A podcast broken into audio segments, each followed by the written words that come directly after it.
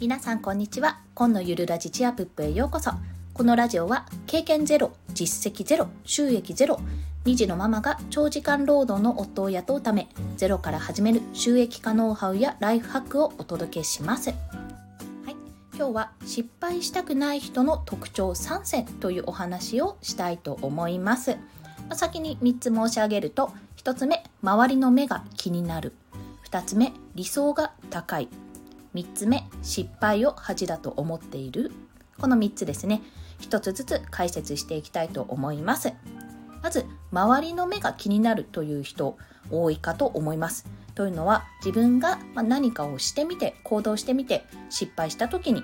あなんか周りの人笑ってる気がするとかひそひそ話してるとあ自分のこと言ってるんじゃないかって思ってしまうことあると思うんですよ。まあ、というのは私はあります。ありますし、ありました。もう過去の自分のことを話しているようです。本当にね。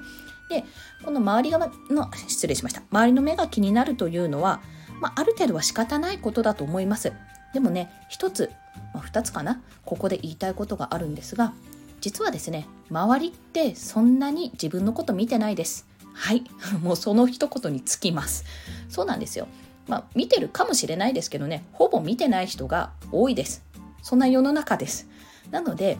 まあ、失敗してね、例えば周りの目が、あ、嫌だな、この人なんか言ってるかもって思って、自分は何か他の新しいことやれないなって、もし思ってる人がいるようであれば、大丈夫。周りはそんなに自分に関心はございません。で、もう一丁言うと、周りでそう,、まあ、そうやって自分のことを気にしてる人がもしいるとしたらねあの悪い意味でですいい意味で大丈夫とか声かけてくれる人はいいんですよ。全然いいそこは。ただ悪い意味で「え何失敗してんの？受ける?」なんて人がねもしもしもし万が一ねいたとしてもその人は暇人です。はい。暇なんです。だってさ他の人をだってさとか言っちゃった。他の人をのことをどうこう言う前に自分のことをやりましょうよって話じゃないですかそこ。あもうそれは芸能人の不倫ネタとかあの不祥事ネタについてすごく感度が高くてあの申し上げてる人と私は同じだと思います。別にねあの悪いことじゃないんですよそこは。ただあお暇なんだなってそういうところに関心を割く時間があるんだなっていう私は感覚でいますね。でも自分は気にするんですよすごく。なんか言われたこの人から言われたって気にするんですけども考えてみてくださいよ何かをやって失敗したっていいじゃないですかそこだって何かをやらないでねやってやってする後悔よりやらない後悔の方が私は嫌なので、まあ、これはね、まあ、メンタルが変わったからなんですけど考え方が変わったからですけども、まあ、それは後ほど言うとしてあのまあそんなお暇な人の言葉に振り回されないで自分のやるべきことをやればいいと思います。てかいいんです。それで。はい。すいません。無理やりまとめました。はい。二つ目なんですけども、理想が高い。これはですね、えっ、ー、と、ちょっと耳の痛い話をするんですが、過去の自分というか自分の傷をえぐるような話になるんですが、総じて失敗したくない人って自分はこれだけできるっていう何ていうんですか自分の能力値を高く見積もってる人が多いです。まあ、言ってしまえば自分はもっとできると思ってる人が多い。いやいやいやそんなことないよって思うかもしれないんですけど、まあ、こういった経験ないかなっていうことをお話しすると、えー、自分がな、まあ、何かをやってみてうまくいかなかったとしましょう。仕事をやって、まあ、5分でできることが変な話15分かかったと。あれなんかおかしい。自分はもっとできるはず。あ自分の努力が足りなかったからだとか。自分はの能力が低かったからだって。思う人がいるかもしれません。それはね能力が低いっていうのももちろんあるかもしれないですよ。慣れとかね。あの効率が悪かったとかそういったことはあるかもしれない。でそれを例えばあじゃあ今度はこういうふうに効率的にしようってプラスに考えられるなら私は全然ありだと思います。でもあ自分の、まあ、自分はもっとできるはずなのに努力が足りないって思う人は自分はもっとできるはずって思ってることがすでに理想が高くて、まあ、若干ちょっと言い方悪いとおこがましいっていうところですね。まずは自分がどれだけできるのかっていう能力を把握していく必要があるんですよ。うん。自分で言っててブーメランになって帰ってくるようです。はい。で、そこはね、あの、自分の能力を認めるとか自分の力がどれだけのものかを認めるっていうのはすごく勇気のいることだと思うんですよ。だってできない自分を認めることになるんですもん。でもねそこから始まるんですよ失敗したくない人って脱却するには。だってさだってさってまた言っちゃいました失礼しました。あのまあ私の例で挙げると私絵を描くのが好きで小学生、まあ、もっとちっちゃい頃か保育園ぐらいからずっと絵を描いてて少女漫画も好きだしで小学生中学生高校ぐらいまで結構絵を描いてキャッキャキャッキャしてたんですよ。であなんかうまいねなんて言われてちょっとえへへって思ったりしてたんですね。でもその時のレベルって正直その商品化するほどのレベルではなくて結局自分の実力って、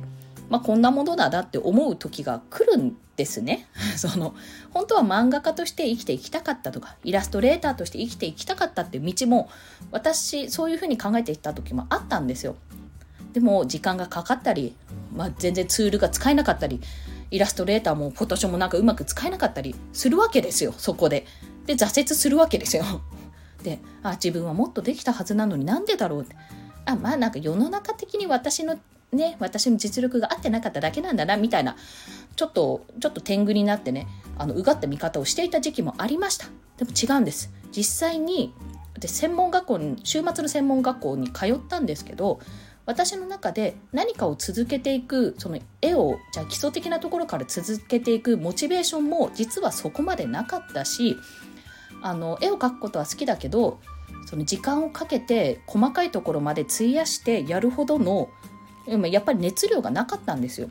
単純に。もっとライトにこうイラストについて絵を描くことについては付き合っていきたいと思ったわけですよ。でそれ受け止めるのに私は変な話お金をかけたわけですよね。専門学校を通ってようやく気がついたところなんです。まあ、そんな感じであのまあ、私の場合お金がかかりましたけどそうやって自分の実力を認めるということはとても勇気がいることだけど非常に重要なことだから今一度ああなんか自分の実力不足だって思ってるような人そこからプラスに転じられない人は自分が思ってる以上に自分はできないってことをまず認めることが大事だと思います。はい。で、3つ目なんですけども、これね、この一言に最終的に尽きるんですが、失敗を恥だと思っている人これね失敗を恥だと思っていると全てうまくいかないんですよ。っていうのは失敗は恥ではない本当にあ今すごいためちゃった失敗は恥ではありません。というのは失敗から得られることがすごく多い失敗から得られる情報がめちゃめちゃあるんですよ。まあ、一つ体験したっていう経験ができますよね。で失敗したってことは失敗の原因があるわけじゃないですか。その原因は何だろうって突き止め突き突き止める？突き止めるか突き止める時間もありますし突き止めた結果じゃあそれを改善してみたらどうなったかまた失敗したらじゃあ何が悪かったのかってまた調べられるもし成功したらあじゃあこうすればよかったっていう成功するための、まあ、成功のために失敗があるってことですよね要はなんだっけなエジソンだっけな成功するために、まあ、99%が失敗、あの、ごめんなさい。私が、私がちょっとうろ覚えなので、これは話すのやめましょう。まあ、偉人も言っているってお話ですよ。なので、失敗って、失敗っていう言い方が悪いのかもしれないんですけども、成功するためのただのステップなんです失敗って。って考えると、いくらやっても、ね、試行錯誤した結果なんですからいくらやってもそれは恥ずかしいことではないですよね何かをこう成し遂げるためにやってることなんですから。はいまあ、そこでね挫折しちゃったりもう途中で諦めるっていうことも中にはあるかもしれないです。でもあるかもしれない。その成功までたどり着かない人もいるかもしれない。ただたどり着かなかったとしてもあ自分はここまでしかできなかったなとか自分はここまでが限界だったんだなって分かる一つの指標になりますよね。それも重要なんですよ。自分のことが分かるっていうことも。さっきのあの専門学校の話じゃないですけどももあれはお金がかかったけどあ自分の熱量はここまでなんだなということは自分はこういうやつだったらイラストを描きたいなとかこういう感覚で絵を描いて、まあ、それが仕事になったら嬉しいし誰かが喜んでくれたら嬉しいなっていう形が見えてまあ、それのために私は変な話専門学校に通ったんだなっていうふうに思えるようにもなりましたしね。なのでもう結論から言ってしまうと失敗は恥ではないということはいなの,、えー、なのでじゃないですね。ということで今日お話しした失敗したくない人の特徴3選。1、周りの目が気になる。2、理想が高い。3、失敗を恥だと思っている。というこの3つですね。総じて言うとこういう人は自信がない人なんですね。自分を信じることができてない人だと思っております。あでも最後のお話で言った通り失敗は恥ではないのですからそこはねいろいろ挑戦してみてやってみてあいろんな情報が得られるなって経験したことによって自分もっともっとね伸びしろあるなってことに気づけると思いますので是非あの失敗したくないって思って今ちょっと足がね足が踏みとどまってうん足止めを食らっている人、まあ、自分で自分を足止めしてる人がもしいたら是非ね最初の一歩を踏み出してもらえたらと思います。はい今日もお聴きくださりありがとうございました。コンでした。ではまた。